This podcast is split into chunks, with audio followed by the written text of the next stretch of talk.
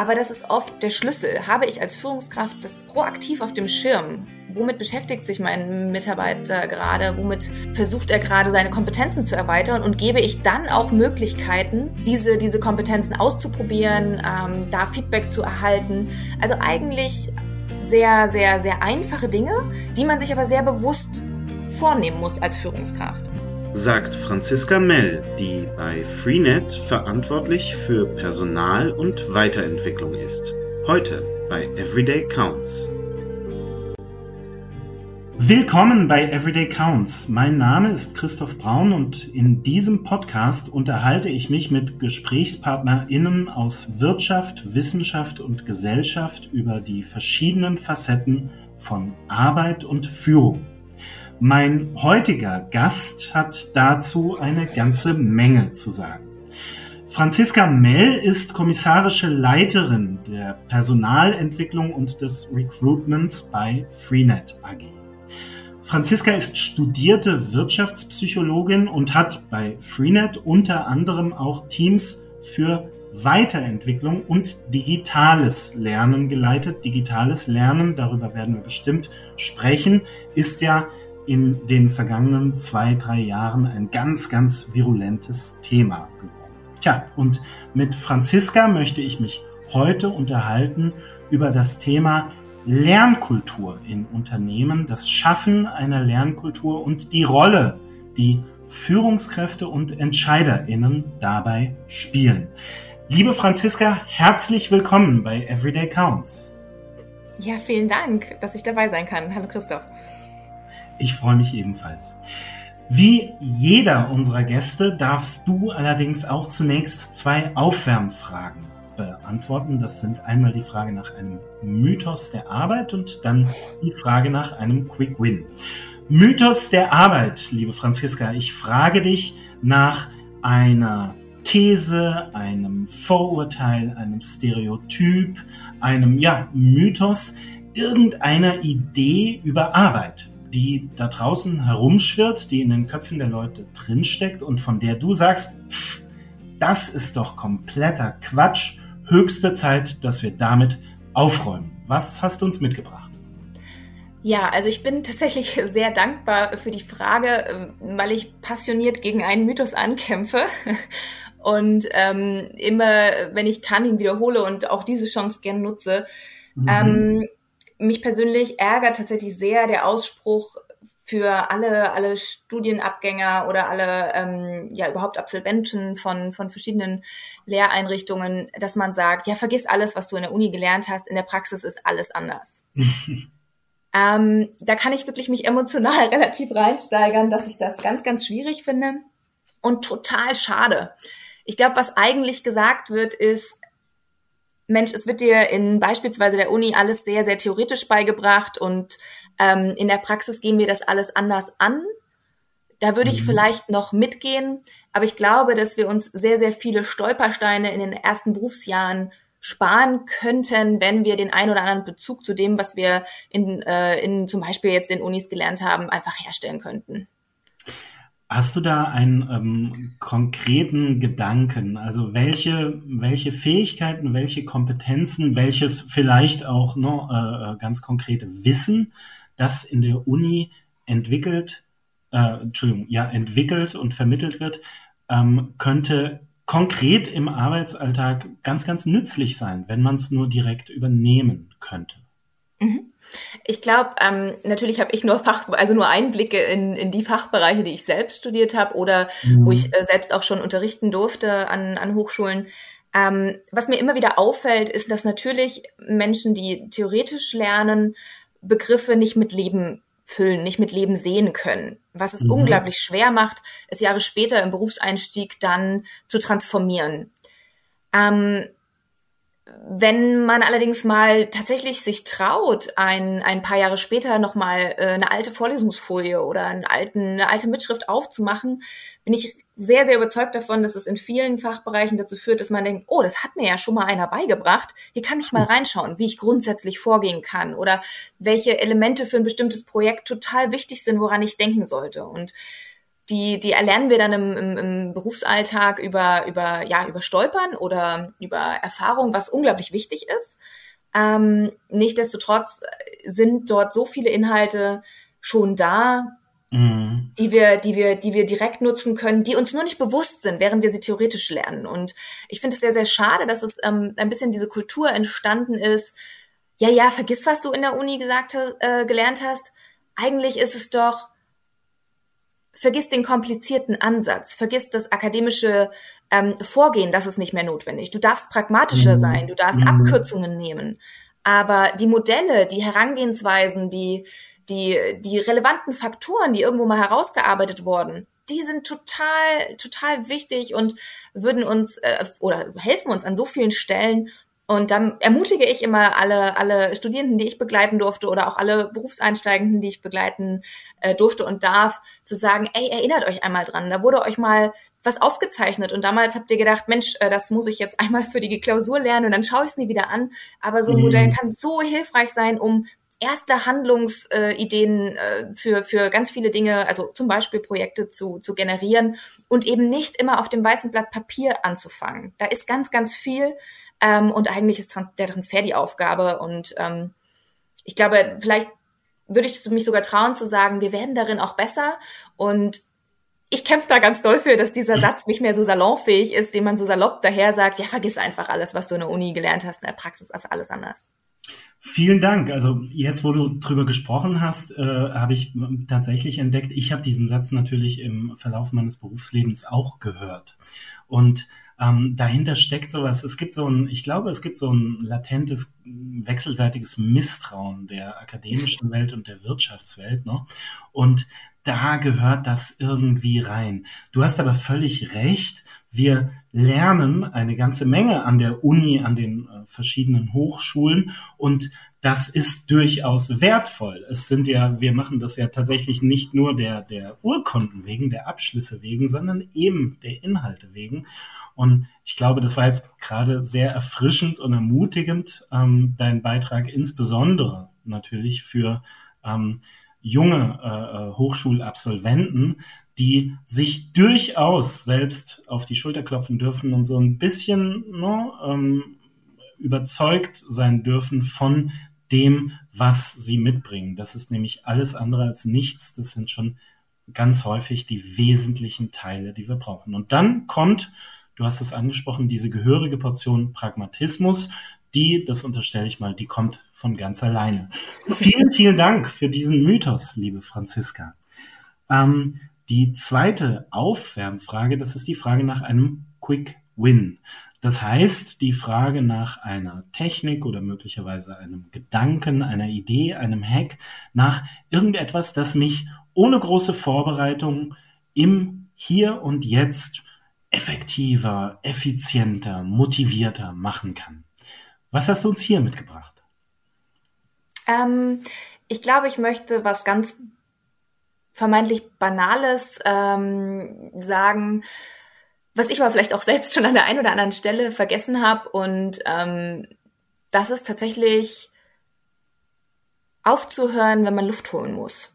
Ähm, wir neigen dazu, wenn wir eine große oder eine anstrengende Aufgabe ähm, vor uns haben, uns ein bisschen in diesem Gefühl auch von Anstrengung zu suhlen und dann noch so besonders lange durchzuhalten und ähm, dieses mhm. Durchquälen so ein bisschen auch als ähm, ja, Gefühl mitzutragen.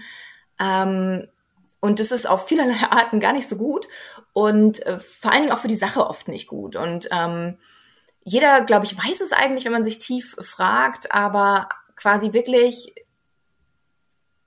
einen Laptop jetzt beispielsweise zuzuklappen und zehn Minuten rauszugehen, obwohl man sich eigentlich gerade einredet, ich mache das noch schnell, ich muss da nur durch, mm, ändert so, so viel und äh, es ist total jetzt ein ganz banaler äh, Gedanke, aber ich glaube, den kann man sich öfter mal wirklich in die Umsetzung vornehmen, weil wir wissen das eigentlich, wir tun das aber, glaube ich, zu selten und ähm, ich glaube, es tut uns einerseits als Mensch gut und ist auch für Ergebnisse oft sehr, sehr zuträglich. Man bekommt nochmal eine andere Perspektive, man kommt aus, aus seinem Tunnel ein bisschen raus und man macht was für seine Energie. Also an der Stelle, an der man merkt, man quält sich durch etwas durch, auch wenn man weiß, das sind Deadlines, da ist was Wichtiges, die Kraft kurz zu finden, Pause zu machen. Das ist, glaube ich, die Zusammenfassung. Die Kraft dafür zu finden, Pause zu machen. Mhm. Vielen Dank. Ein ganz, ganz wichtiger äh, Hack, glaube ich. Und natürlich einer, der mh, hm, ja auch sowas wie Mut erfordert. Denn häufig, häufig ist es ja so, so ein schlechtes Gewissen, das uns davon abhält. Häufig denken wir uns, nein, ich muss hier sitzen bleiben, ich muss diese Aufgabe jetzt durchziehen und sich klar zu machen, dass die Pause eben kein ähm, keine Prokrastination ist oder oder kein irgendwie sich vor der Aufgabe drücken, sondern im Gegenteil auch ein Energietanken, ein Kreativität tanken bedeutet. Das glaube ich, ist ganz wichtig. Vielen Dank, dass du, dass du das vorschlägst. Ich ähm, glaube, dass das ist auch eben wichtig, weil wir nach wie vor in der Arbeitswelt natürlich ähm, immer mal wieder so einem Mindset begegnen, einer Kultur begegnen von ähm, wer sich seine Sporen verdienen möchte, der muss mal 70, 80, 90, 100 Stunden Wochen gearbeitet haben oder dergleichen. Und das ist natürlich, wie wir inzwischen wissen und völlig klar ist, ein kolossales Missverständnis, denn mehr Arbeiten, mehr äh, Hassel bedeutet nicht unbedingt, dass die Resultate auch mm, in der Qualität ähm, hoch sein werden. Vielen, vielen Dank, liebe Franziska, auch für diesen Quick Win. Dann lass uns gerne mal in unser äh, Gesprächsthema eintauchen. Du hast mitgebracht das Thema Lernkultur in Unternehmen, Lernkultur und die Rolle, die Führungskräfte und EntscheiderInnen dabei spielen. Jetzt möchte ich mal reingehen mit einer ganz, ja, vielleicht so ein bisschen banalen Frage und ein bisschen provokant. Wir haben es ja gerade angesprochen. Hey, wir haben doch alle mal eine Ausbildung absolviert oder ein Studium absolviert. Und jetzt sind wir endlich im Berufsleben angekommen oder möglicherweise auch schon seit Jahren drin und wir wissen doch, wie der Hase läuft. Warum müssen wir denn überhaupt noch irgendetwas lernen? Mhm. Ähm, ich glaube, die Frage kann man auf zwei Weisen ähm, beantworten. Die eine, glaube ich, offensichtliche ist zu sagen, Mensch, äh, die Welt dreht sich weiter, es werden ähm, neue Kompetenzen auch erforderlich. Da kann man jetzt auf ganz offensichtliche Sachen gehen wie Digitalisierung und Datenkompetenzen mhm. und solches. Ich würde aber vielleicht auch die, die, die, die Haltungsfrage stellen, ähm, wie man auf Menschen schaut und ob nicht der Mensch in sich auch lernen möchte. Also mhm. ähm, kann man ja ganz gut auch immer mal in den Privatbereich schauen. Ähm, warum gehen Menschen auf Volkshochschulkurse, auf irgendwelche Workshops am Wochenende? Warum äh, probieren Menschen neue Dinge aus? Also die, die, die Grundfrage ist ja, glauben wir denn nicht, dass der Mensch grundsätzlich sich auch gerne weiterentwickelt, ausprobiert und über, über Lernen merkt, was ihm liegt und ähm, sich auch immer wieder da neu kennenzulernen, was man gut kann, was man weiter ausbauen möchte. Also mhm. das eine ist quasi die Notwendigkeit der Entwicklung, aber das andere ist vielleicht auch die Haltung, wie, wie schauen wir auf den Menschen als lernende Person. Super, vielen Dank. Also das hat schon, ja, da, da steckt, da steckt auch Menschenbild quasi drin. Ja. Der Mensch ist ein lernendes Wesen und zwar nicht nur ähm, in dem Zeitraum, in dem er in Institutionen eingeschrieben ist, die genau dafür vorgesehen sind, sondern sein ganzes Leben lang. Und du hast es gerade angesprochen, es gibt ja dann auch ganz konkrete, ähm, ja sozusagen ähm, äh, konkrete fachliche oder, oder äh, inhaltliche Gründe, wie zum Beispiel, ist ja ganz klar, wir haben es gerade alle erlebt, ähm, das Aufkommen neuer digitaler Techniken und so weiter und so fort. Also es findet sich natürlich auch immer etwas.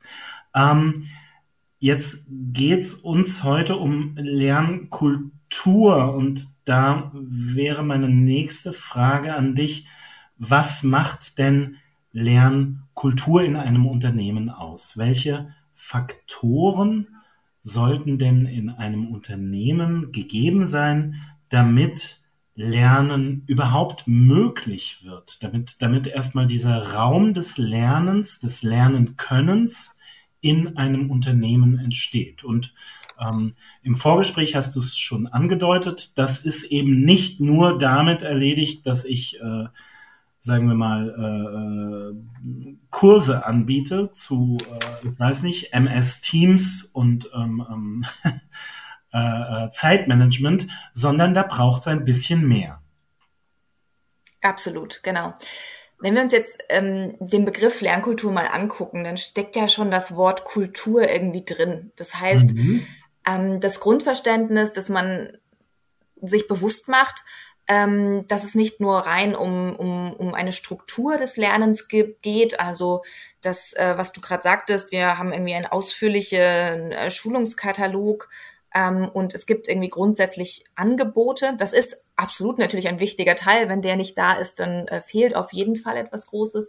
Aber das macht eben noch nicht Kultur aus. Kultur mhm. definiert sich ja auch darüber, dass man geteilte äh, ja, Werte oder Annahmen hat, irgendwie ein, ein ähnliches ähm, einen ähnlichen Blickwinkel auf bestimmte Verhaltensthemen und in diesem Kontext eben auf Verhalten rund um Lernen. Ähm, mhm.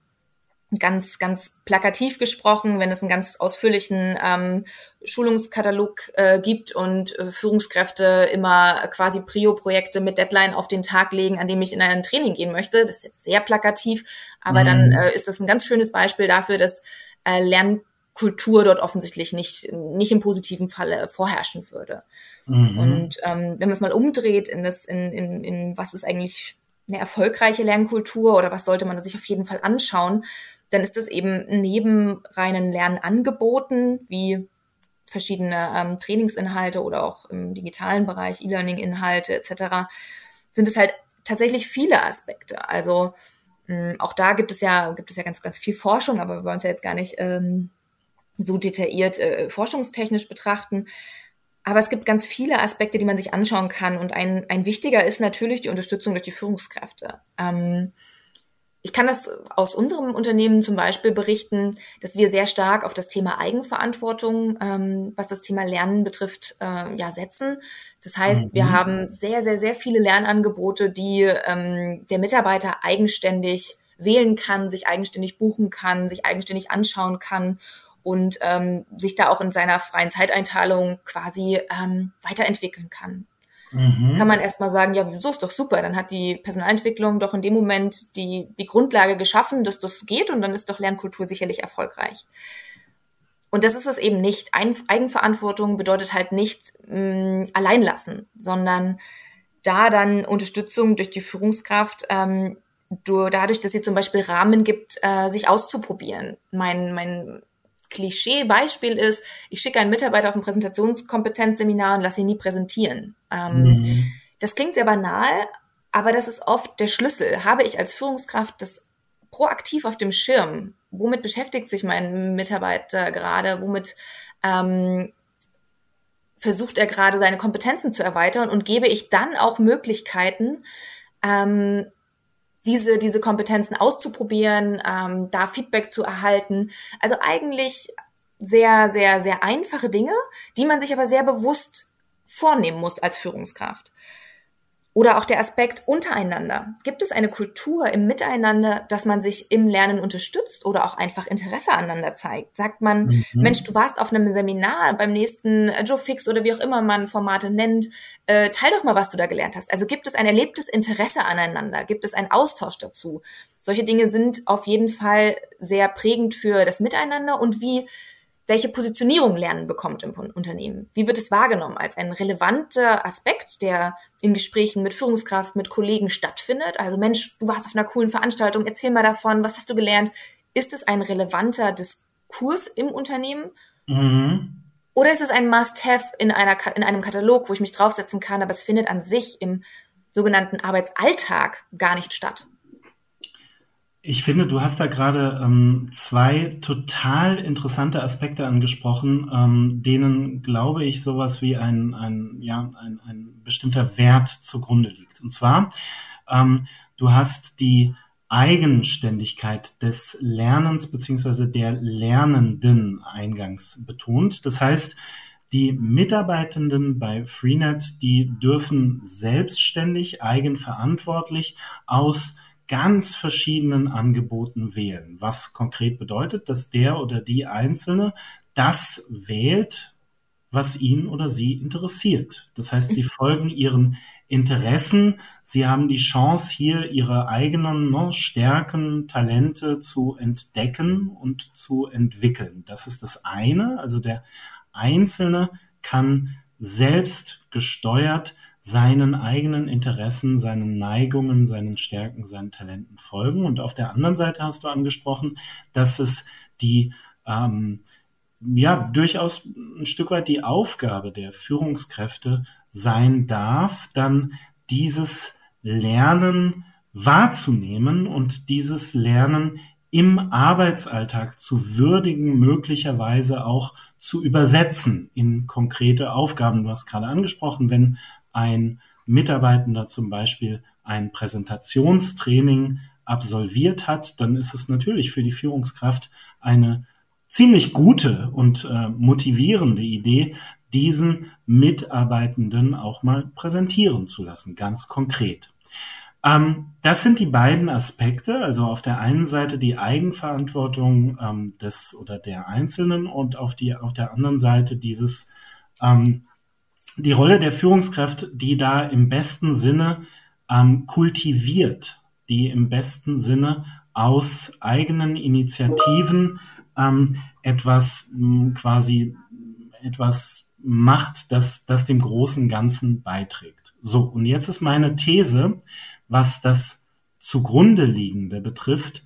Ähm, der Wert, der dem zugrunde liegt, ist so ein Stück weit die Entwicklung des Einzelnen. Also du beschreibst hier ein Unternehmen, das Wert darauf legt, dass der Einzelne sich in seinem Job entwickeln darf.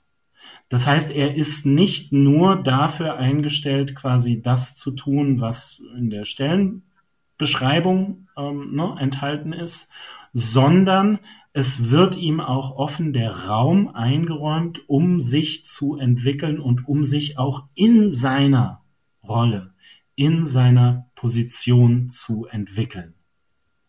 Ja, genau. Du sprichst da gerade einen, einen ganz wichtigen Punkt an, dass eine gewisse Werthaltung mit dahinter steckt. Das heißt, äh, wenn wir hier ganz konkret den Begriff nochmal nehmen, einer, einer Stärkenorientierung, dann zu sagen, es können zwei Menschen mit sehr unterschiedlichen Kompetenzen ähm, den gleichen Job sehr, sehr erfolgreich ausführen. Sie machen es auf unterschiedlichen Wegen. Mhm. Ähm, und wenn wir da einen Konsens zu haben, dass in der Stärkenorientierung das möglich ist, nämlich der eine löst es äh, zum Beispiel dadurch, dass er sehr, sehr gut darin ist, persönliche Bindung aufzubauen, in eins zu eins ähm, Beziehungen sehr intensiv zu sein und jemand anders löst es dadurch, dass er sehr gut vor Gruppen inspirativ agiert und dadurch irgendwie mhm. Motivation generiert oder auch äh, tollen Input generiert. Es können zwei verschiedene Wege sein, die unglaublich, beide unglaublich erfolgreich für die gleiche Sache sind. Und wenn man, wenn wir darauf einen Konsens haben, in einer Stärkenorientierung, also zu schauen, was gelingt mir besonders gut und das sollte ich stärken, weil Menschen auf unterschiedlichen Wegen äh, in der gleichen Sache erfolgreich sein können, mhm. dann ist es genau das, was wir versuchen auch anzuregen in dieser Eigenverantwortung. Also zu sagen, ähm, wir können, wir, wir lassen Mitarbeitende sich da auch einfach mal ausprobieren. Ich habe es damals, äh, als ich das allererste Mal mit diesem Thema zu unserem äh, Vorstandsvorsitzenden gegangen bin, ähm, ein bisschen als, als äh, ja, YouTube-Modell verkauft. Ich glaube, heute würde man Netflix sagen, aber YouTube passt für mich immer noch besser, nämlich den Gesa Gedanken zu sagen, ich schau mir mal was an. Ich schau mal, ob ich darauf resoniere. Ich probiere mich vielleicht, nachdem ich ein bisschen was gelernt habe, ähm, auch noch mal aus damit und merke, boah, irgendwie, irgendwie liegt mir das. Ich probiere mal noch mehr und dann entscheide ich mich, ich lerne noch mehr dazu. Also dieses, dieses private Beispiel bei uns in der Abteilung ist es schon ein Running Gag, wenn ich vom Hochbeetbeispiel komme, mhm. dass ähm, man einfach sagt, Mensch, wenn ich das erste Mal überlege, mir ein Hochbeet zu bauen, dann schaue ich mir vielleicht so ein vier Minuten YouTube-Video an. Und ähm, dann merke ich, boah, nee, habe ich mir alles einfacher vorgestellt, ist gar nicht meins ähm, und lass es sein. Oder mhm. aber ich merke, boah, das ist ja spannend. Und erst dann werde ich bereit sein, ein Zwei-Stunden-Video anzugucken oder mehrere Kapitel oder ein spezialisiertes Video. Das mache ich meistens nicht als erstes. Ich schaue mir erstmal ein Vier-Minuten-Video an. Mhm. Und wenn ich dann das Zwei-Stunden-Video gemacht, also mir angeschaut habe und dann vielleicht auch meine ersten Hochbeetversuche gemacht habe und merke, Mensch, cool, war toll, dann kann es sein, dass ich genau da abhake. Ich habe mein Hochbeet im Garten, ist fein, weiter geht's. Was ist das nächste? Es kann aber auch sein, ich sage, es macht mir super Spaß, jetzt will ich das richtig optimieren. Wie kriege ich das Beste hin? Wie ist die Südost-West-Ausrichtung, wie auch immer? Und jetzt gehe ich noch irgendwo in, in, zu einer Baumschule, weil die haben mega den coolen Wochenend-Workshop und das schaue ich mir an. Also auch hier können wir vom privaten Lernen uns unglaublich viel abschauen, weil das ist oft am intuitivsten. Und warum sollte ich in der Berufswelt etwas sehr unintuitives bauen, sondern ich möchte ja eigentlich da anknüpfen, wie Menschen grundsätzlich sehr gut eigenständig lernen können und wie ich sie dazu auch motivieren kann. Also kann ich mir da ganz viel von abschauen.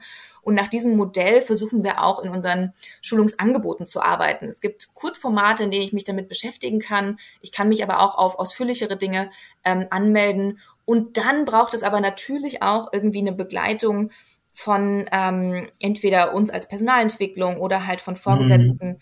die dann darauf schauen, Mensch, wie kann ich das denn in den Berufsalltag auch wirklich einbringen und umsetzen. Total cool. Also gerade dieses, dieses Beispiel, das du gebracht hast mit den YouTube-Videos, die mir äh, das äh, Bauen eines Hochbeets ermöglichen. Erstmal dieses kurze Video, wo ich grundsätzlich entscheiden kann, ist das was für mich oder nicht. Und dann kann ich tiefer reingehen und ich kann natürlich immer tiefer reingehen. Ähm, welche Erfahrungen habt ihr denn mit diesen äh, mit diesem Modell gesammelt? Also was, wie übersetzt sich das konkret bei Freenet in die Angebote und wie ist auch die äh, Resonanz? Ja, also da würde ich erstmal auf den letzten Teil antworten. Ähm, grundsätzlich würde ich sagen, sind wir sehr, sehr zufrieden mit der Entwicklung bei uns. Wir sind jetzt seit drei Jahren auf einem klassischen wirklich Learning Management System mit trackbaren Ergebnissen und sehen da die ganze Zeit steigende Zahlen, also steigende Nutzer, steigende Nutzungsdauern. Und das ist nicht unbedingt überall der Fall. Da sind wir sehr froh, also dass wir auch diese Digitalmüdigkeit da noch nicht so spüren, sondern wirklich mhm. weiter die Angebote genutzt werden. Das ist natürlich, glaube ich, auch der Fall, weil wir immer wieder unterstreichen, das ist wirklich ein Angebot für euch. Wir haben uns komplett dagegen entschieden, ähm, zum Beispiel irgendwelche äh, Pflicht- und äh, Schulungen oder Unterweisungsformen da abzudecken, um wirklich authentisch Entwicklung und Lernen zu trennen von ähm, ja rein, rein äh, juristischen Pflichten. Ne? Also dass ah, man da ja, einfach eine, eine Plattform schafft, um den es, in dem es wirklich um die, um die Kompetenzentwicklung, um Lernen, um Wissen geht. Und das heißt, die, die Compliance-Schulung, die finde ich da zum Beispiel eher nicht. Nein, also du findest ein freiwilliges Angebot, dich mit Ethik auseinanderzusetzen, dich mit Nachhaltigkeit auseinanderzusetzen. Dazu gibt es E-Learning-Angebote, mhm. aber ähm, die sind wirklich auch genau in dieser in diesem Mindset gebaut, zu sagen, ey, du möchtest dich gerne damit beschäftigen, hier ist ein Angebot und wir freuen uns total, wenn du das nutzt. Das, das ist natürlich aber eine Sache, die wir nur deshalb tun können, weil wir da Rückendeckung aus dem obersten Management haben. Also mir ist total klar, dass das nicht in jedem Unternehmen so umsetzbar ist.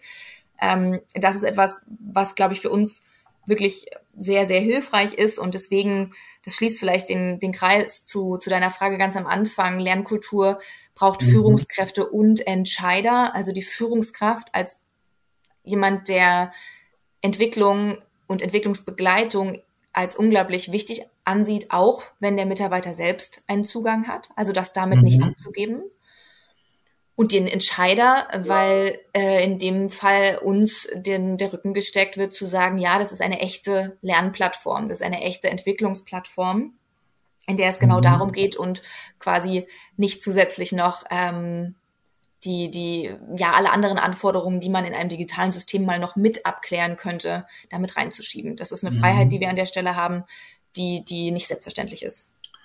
Du hast gesagt, ihr ähm, macht das seit drei Jahren mit einem Learning Management System, wo ihr einfach die, die Zugriffe und die Nutzung auch tracken könnt. Ähm, woher kommen denn die Themen, die ihr dort anbietet? Mhm. Ähm, das ist tatsächlich eine Frage, die ich sehr häufig gestellt bekomme, auch im Unternehmen. Und das ist ganz vielseitig. Also mhm. Ganz ursprünglich haben wir natürlich damit angefangen zu befüllen, unseren Katalog mit Dingen aus den letzten Jahren, die viel nachgefragt wurden. Also auch davor gab es uns als Personalentwicklung ja einfach nur nicht so systematisiert, sondern sehr auf Bedarf. Also Führungskräfte haben sich bei uns gemeldet und haben gesagt, Mensch, ich bräuchte mal eine Schulung zu XY. Dadurch hatten wir eine Grunddatenbasis, die wir natürlich dafür genutzt haben, Themen zu identifizieren, die relevant sind. Mhm. Kannst du da mal ein paar Beispiele geben? Also was, was sind da so Themen? Mhm. Die sind natürlich meist, ähm, wenn wir jetzt auf die Analysen schauen, recht breit gefächert. Also da gab es natürlich äh, All-Time-Running Projektmanagement. Mhm. Ne? Es mhm. gab mhm. ganz viele Führungskompetenzen, die relevant waren. Es gab immer wieder äh, bestimmte Tools, die einfach nachgefragt waren, bestimmte Programmiersprachen. Mhm. Das ist, wenn man sozusagen analysemäßig draufschaut, recht breit gefächert, aber auch keine, keine verrückten, verrückten Sachen. Mhm. Der, der, der, das ist aber sozusagen die, die Grunddatenbasis. Ähm, daraufhin haben wir uns natürlich auch ganz viel mit Trends auseinandergesetzt. Also einfach mit dem Thema, wo geht's in der Arbeitswelt hin und welche Kompetenzen brauchen wir denn in der Zukunft? Und da ähm, haben wir auch ein tatsächlich jährliches Interview, was ich gemeinsam mit meinem Team mit allen ähm, Mitgliedern des, de, de, des oberen Managements führe, wo wir uns jedes Jahr einmal zusammensetzen und sprechen, wo geht's denn hin? Was für Kompetenzen braucht denn dein Bereich in der Zukunft? Wo, mhm, wo, wo, wo geht es hin? Da besprechen wir nicht unbedingt den nächsten Trainingstitel, aber für uns unglaublich wichtig als Quelle, ähm, womit sich alle im oberen Management beschäftigen, was die Kompetenzen sind, die sie zukünftig aufbauen und wie wir das als Personalentwicklung dann natürlich auch unterstützen können. Das ist äh, für uns natürlich eine weitere ganz äh, wichtige Quelle. Und wir haben auch eine ganz klassische ähm, ja, Vorschlagsmöglichkeit. Das heißt, wir haben äh, in unserem Tool natürlich auch ganz einfach die Möglichkeit, dass alle Mitarbeitenden sich an uns wenden können und anonym oder nicht anonym, wie sie es wünschen, uns auch Vorschläge machen können und so auch ähm, ja, wir Bedarfe sozusagen aus verschiedensten Ecken ähm, bekommen, uns das anschauen und dann schauen, wie skalierbar ist es denn.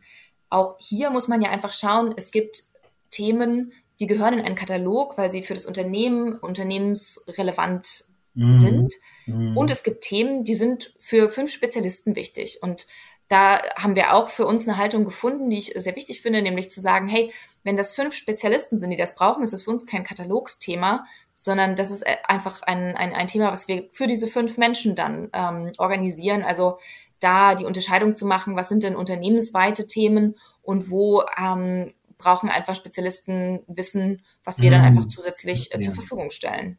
Verstehe. Einmal im Jahr hast du gesagt, setzt ihr euch zusammen und ähm, versucht so ein bisschen zu eruieren, was, was sind denn Trends, was sind Herausforderungen, was sind Bedürfnisse, was kommt auf uns zu an mhm. Themen. Vielleicht gewährst du uns mal einen kleinen Blick hinter den Vorhang. Ähm, ähm, was zeichnet sich quasi ab am Horizont? Ja, ähm, tatsächlich ist es für mich dieses Jahr noch ein bisschen Glaskugel gucken. Wir starten nächste Woche mit den Gesprächen für 2023. ähm, aber ich kann, glaube ich, trotzdem ein paar Dinge schon, schon benennen. Ähm, wir alle beschäftigen uns, glaube ich, jetzt damit, dass wir erstmalig seit ja auch im Prinzip drei Jahren nicht mit der Überschrift von Corona in ein Jahr starten. Mm, mm. Das heißt, in 22, das fühlt sich zwar jetzt schon ein bisschen weiter weg an, aber haben wir ja noch alle wirklich im, gefühlt komplett im Homeoffice gesessen. Wir haben noch darüber diskutiert, wie wir den Sprung von digitaler Führung ähm, in, in eine hybride Führung machen. Ähm, wir haben noch diskutiert, wie kann das aussehen, wie wird es sich einlaufen, wenn sich bestimmte Homeoffice-Modelle ähm, oder mobile Arbeitsmodelle etablieren. Mhm. Und jetzt starten wir seit drei Jahren erstmalig wieder in einem ja, in einem Zustand ohne Ausnahmezustand, sage ich mal. Und ähm, das ist in Führung, glaube ich, auch ein Thema, was ähm, auf jeden Fall unsere Führungskräfte ja beschäftigt.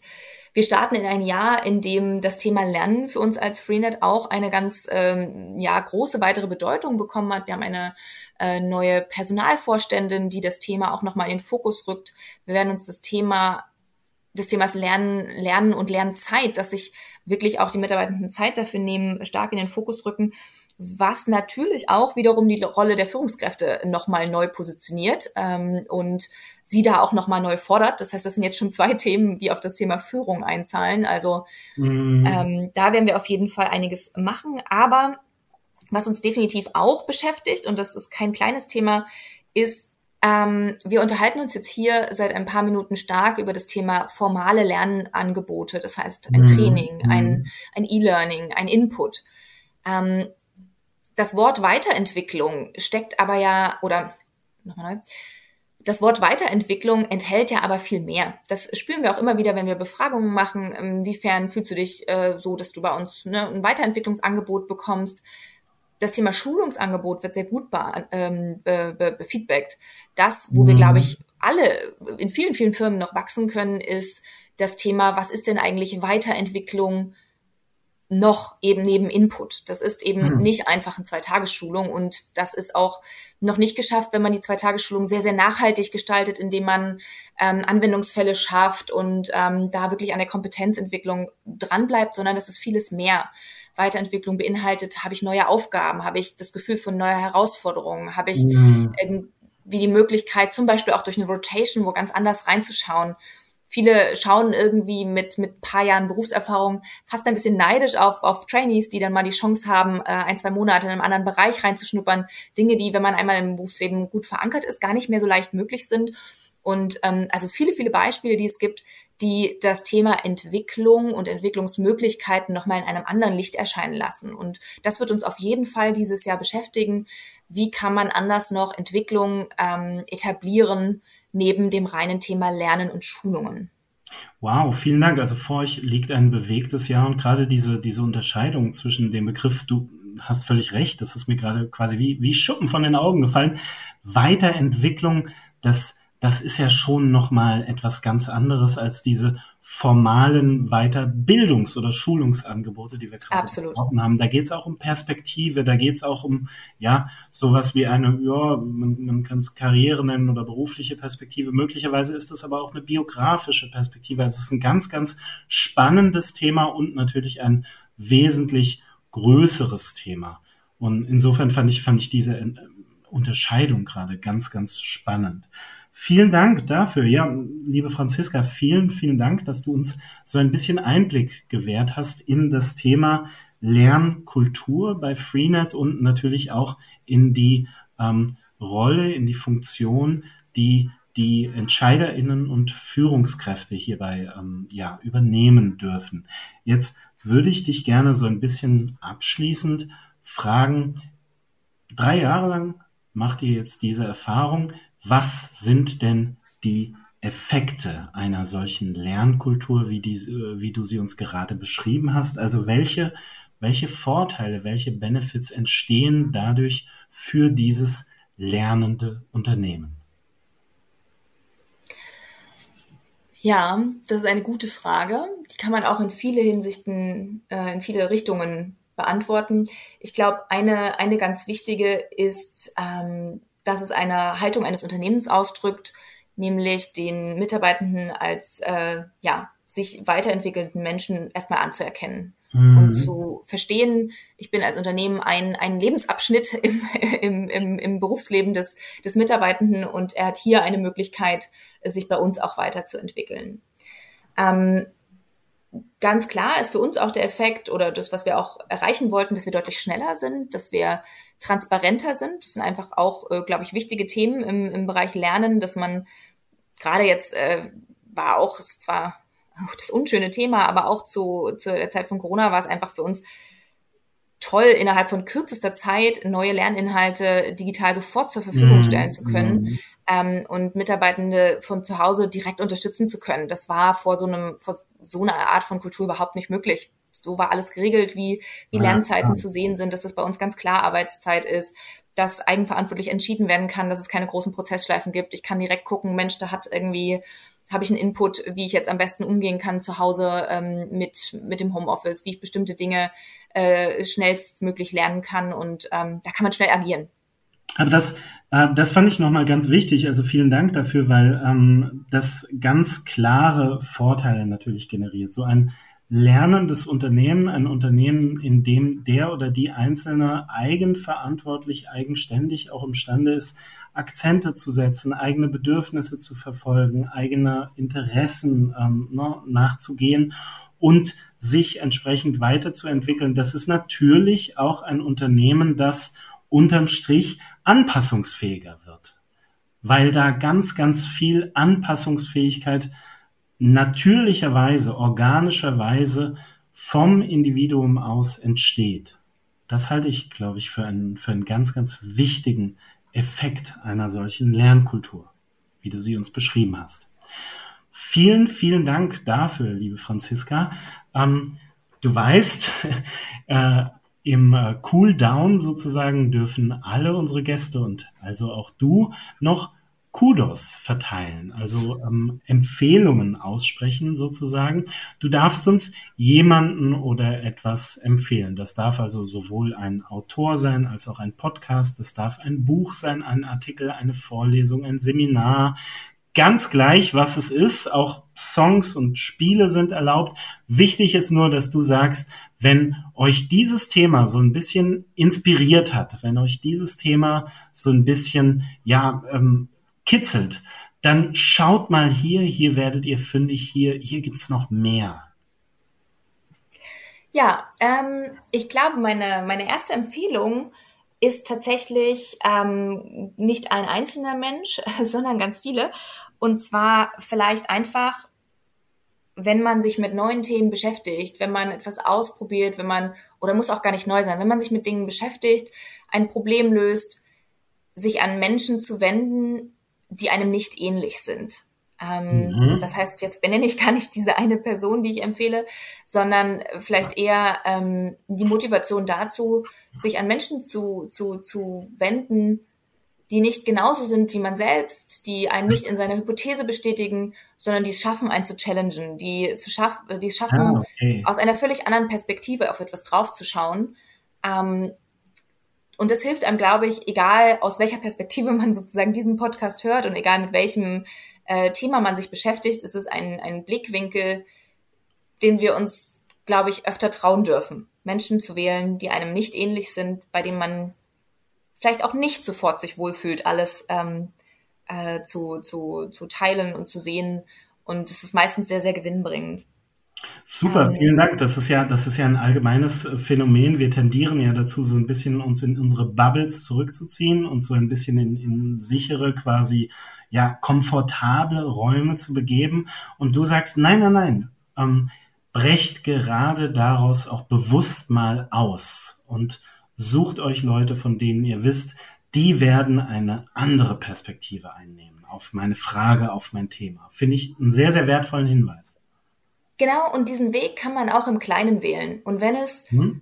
der Spaziergang ist mit einem Menschen aus einem ganz anderen Bereich. Also wir haben den Genuss eines, eines kleinen äh, Teichs in der Nähe unseres Standortes und ich wähle manchmal einfach einen Spaziergang, ähm, Entschuldigung an alle Kollegen, mit einem Finanzer. Ich weiß, es ist ein ganz anderer Blickwinkel, ähm, aber es ist immer bereichernd und die ganze, auch jetzt hier der Kulturbegriff, die ganze Kultur in dem Finanzbereich ist mit Sicherheit eine andere als in dem Perso-Bereich. Und schon kommen Rückfragen und Argumentationen aus einer ganz anderen ähm, Sichtweise, aus, an, aus einem anderen Blickwinkel. Und man nimmt irgendwie immer etwas mit. Und ähm, das kann man, glaube ich, muss man nicht nur im Personalbereich machen, das kann man, glaube ich, in ganz, ganz vielen ähm, Branchen, in ganz, ganz vielen äh, Fachbereichen einfach mal machen äh, sich den Menschen zur Empfehlung zu nehmen oder zum Sparring zu nehmen, der einem gerade nicht unbedingt ähnlich ist. Was die ähnlichen Menschen nicht schlechter macht, aber manchmal darf man das, glaube ich, ausprobieren.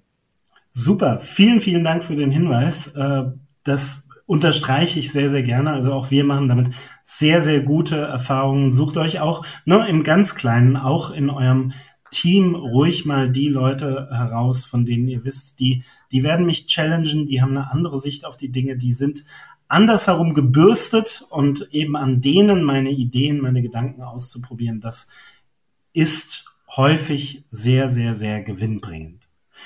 Vielen Dank dafür, liebe Franziska, und nochmal ganz, ganz herzlichen Dank, dass du dir die Zeit genommen hast, uns in unserem kleinen Podcast zu besuchen und uns ein paar Ideen zu geben zum Thema Lernkultur in Unternehmen. Warum braucht es das? Welche Faktoren sind wichtig für eine erfolgreiche Lernkultur? Welche Rolle spielen bei der ja, Belebung dieser Lernkultur die EntscheiderInnen und die Führungskräfte und vor allen Dingen, was kann eine solche Lernkultur bewirken? Wie kann sie also das ganze Unternehmen bereichern? Ich fand, dass du ganz tolle Impulse, ganz tolle Akzente uns vorgestellt hast und dass du auch, das war ja sozusagen das zugrunde liegende Thema unseres Gespräches, dass du dabei die Werte, für die Freenet steht und auch das Menschenbild ein Stück weit, das Freenet vertritt, hierbei ganz toll zur Geltung gebracht hast. Dafür bedanke ich mich ganz, ganz herzlich. Und gleichzeitig bedanke ich mich natürlich auch bei euch, unseren Hörerinnen und Hörern, dafür, dass ihr dabei seid, dabei wart. Und wir freuen uns natürlich, wenn ihr auch bei künftigen Folgen wieder einschaltet. Vielen, vielen Dank. Ich danke dir für die Einladung. Das war Everyday Counts, der LIDA Podcast. LIDA ist deine App für gute Arbeit, erhältlich im Google Play Store, im App Store oder unter www.app.lida.de.